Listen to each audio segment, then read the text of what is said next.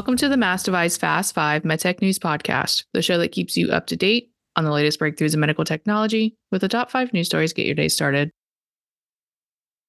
I'm your host, Danielle Kirsh, and today I'm joined by my co host, Sean Whooley. What news do we have today, Sean? Today, we'll discuss a fundraising round for a company developing a bladder cancer treatment, more surgical robotic collaborations for Think Surgical, more progress for yet another pulse field ablation system, hundreds of millions of dollars raised for a heart failure therapy, and a major win for Abbott as an FDA advisory committee voted on its TriClip technology.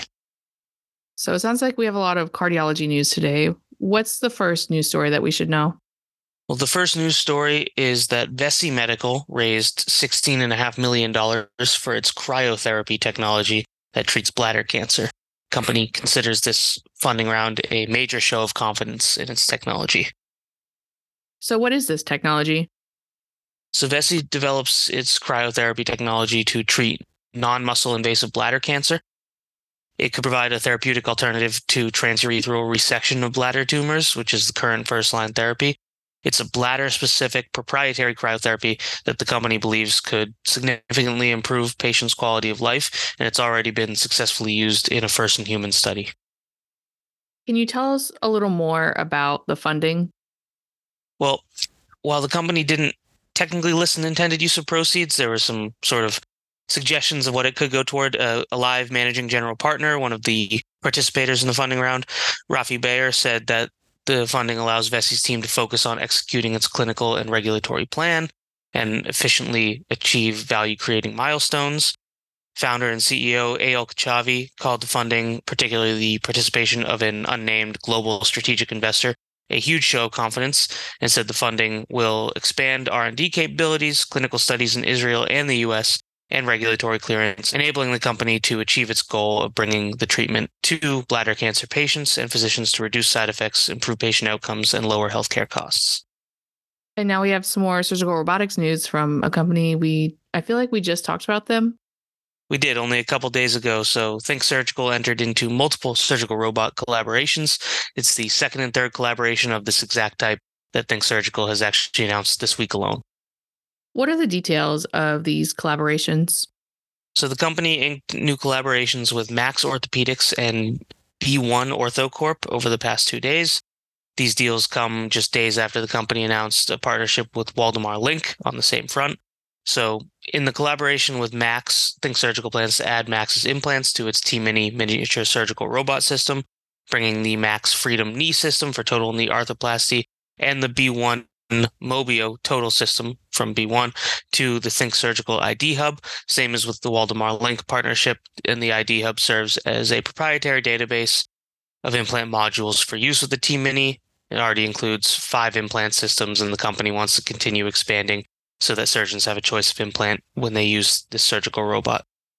What are executives saying?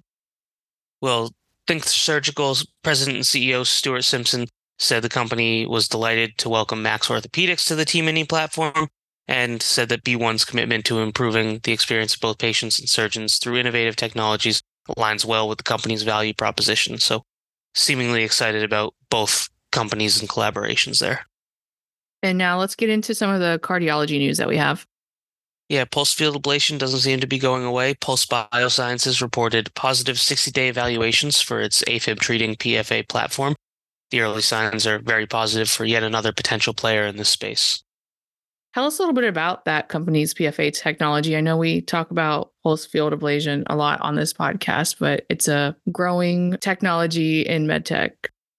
Yeah, well, Pulse develops a novel proprietary nanosecond PFA technology for treating AFib called CellFX, and it pairs with CardioNXT IMAP navigation and mapping technology to enable electrophysiologists to su- successfully visualize individual cardiac structures. When using the integrated platforms, they can then place the catheter for circumferential ablations of targeted pulmonary veins in AFib treatment.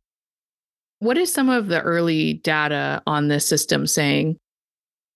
Well, the company didn't release too many specifics. Uh, what we know is that Dr. Vivek Reddy of Mount Sinai and, and Dr. Peter Neuzil out of a hospital in Prague in the Czech Republic and colleagues were the first to perform procedures a couple months ago.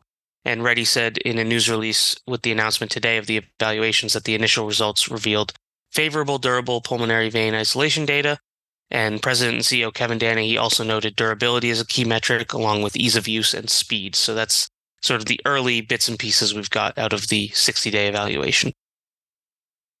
So that's some positive news. And how optimistic are executives? Well, Danahy certainly is optimistic. He said he's extremely proud of the enthusiastic work and commitment to the excellence manifested by Team Pulse Biosciences. He said the company's goal is to advance and reshape for the betterment of all involved the treatment of AFib with the deployment of the CellFX NSPFA 360 degree cardiac catheter. Company is excited to complete its clinical trial and further validate what it considers to be game changing technology. And now, what's the next news story that we have? Impulse Dynamics raised $136 million for its heart failure therapy.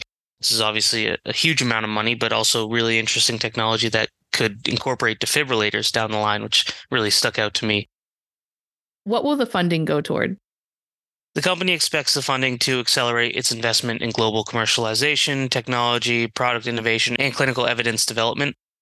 The company plans to use the funds to support, among other things, its Integra D and AIM higher trials for its heart failure therapy.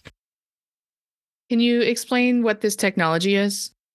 So, the company develops the Optimizer Smart Mini system to deliver cardiac contractility modulation or CCM therapy to the heart. This significantly improves heart contraction to allow more oxygen rich blood to push out through the body. One of the studies is actually looking at the combination of this proprietary CCM therapy with implantable cardioverter defibrillator therapy. So all this comes in a single device, which the company is calling the Impulse Dynamics Optimizer Integra CCMD system. So that could be another wrinkle for this therapy that obviously implantable cardioverter defibrillators are a vital technology as well. Could be a really interesting path to go down. How excited are executives? Jason Spees, the CEO of Impulse Dynamics, said the round of funding will accelerate its business, both commercially and with its pipeline of advanced technology innovation. He said the company continues to make commercial progress globally with more than 9,000 heart failure patients implanted with the CCM therapy. Is also getting closer to what he says significantly impacting the implantable cardioverter defibrillator market with successful enrollment in that clinical trial.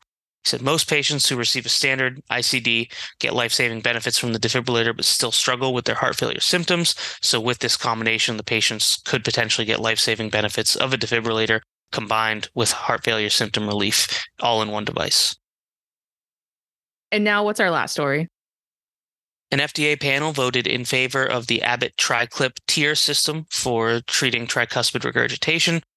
These advisory panels can really lay the groundwork for eventual FDA approval. And all the signs around TriClip right now appear very positive right now on the back of this news. How did the advisory panel vote? So, the Circulatory System Devices panel of the Medical Devices Advisory Committee for the FDA voted 13 to 1 in favor of TriClip's benefits outweighing the risks in terms of treating tricuspid regurgitation. On the question of the existence of enough data supporting safety, the panel actually voted unanimously 14 to 0. And for reasonable assurances of effectiveness, the panel voted 12 to 2 in favor. Tell us about that TriClip technology. So Abbott describes tricuspid regurgitation as occurring when the tricuspid valve fails to close properly, causing a leak that allows blood to flow backward into the heart. TriClip could provide a new option for those who continue to have symptoms or persistent tricuspid regurgitation despite treatment with medical therapy. So it's delivered it's a transcatheter technology like the TAVR and some of those valves we talk about. It's delivered through a vein in the leg and it clips together a portion of leaflets and repairs the tricuspid valve to help blood flow in the right direction without any need for open heart surgery. What is the analyst's point of view on this panel vote? Well, BTIG analysts say the favorable vote increased their confidence in FDA approval coming in the coming months. I should note that when Edwards received approval for its EVOQUE valve a couple weeks ago, analysts were already saying they expected approval, so this only bolstered their confidence. They also noted that it took between two and three months after the meeting for the last two products that were reviewed by the same panel to receive approval. And interestingly, those were renal denervation products from ReCor Medical and Medtronic. Now, ReCor's received a favorable vote while Medtronic didn't from that panel, but both systems received FDA approval in the end. So it's an interesting dynamic there. Obviously, Abbott's favorable vote bodes well, but it doesn't guarantee approval. But the optimism is certainly there. And that was the final news story that we had for today. Thank you, Sean, for bringing us all the news and all of your insights. My pleasure. As always, read more on the MassDevice website and check out the show notes at massdevice.com slash podcast. Connect with us online. I'm on LinkedIn at Danielle Kirsh, K I R S H. Where can they find you, Sean? You can find me on LinkedIn, Sean S E A N, Whooley W H O O L E Y. Subscribe to the MassDevice Fast Five wherever you listen to podcasts and share this episode. Join us tomorrow for your daily MedTech news roundup. Thank you for listening.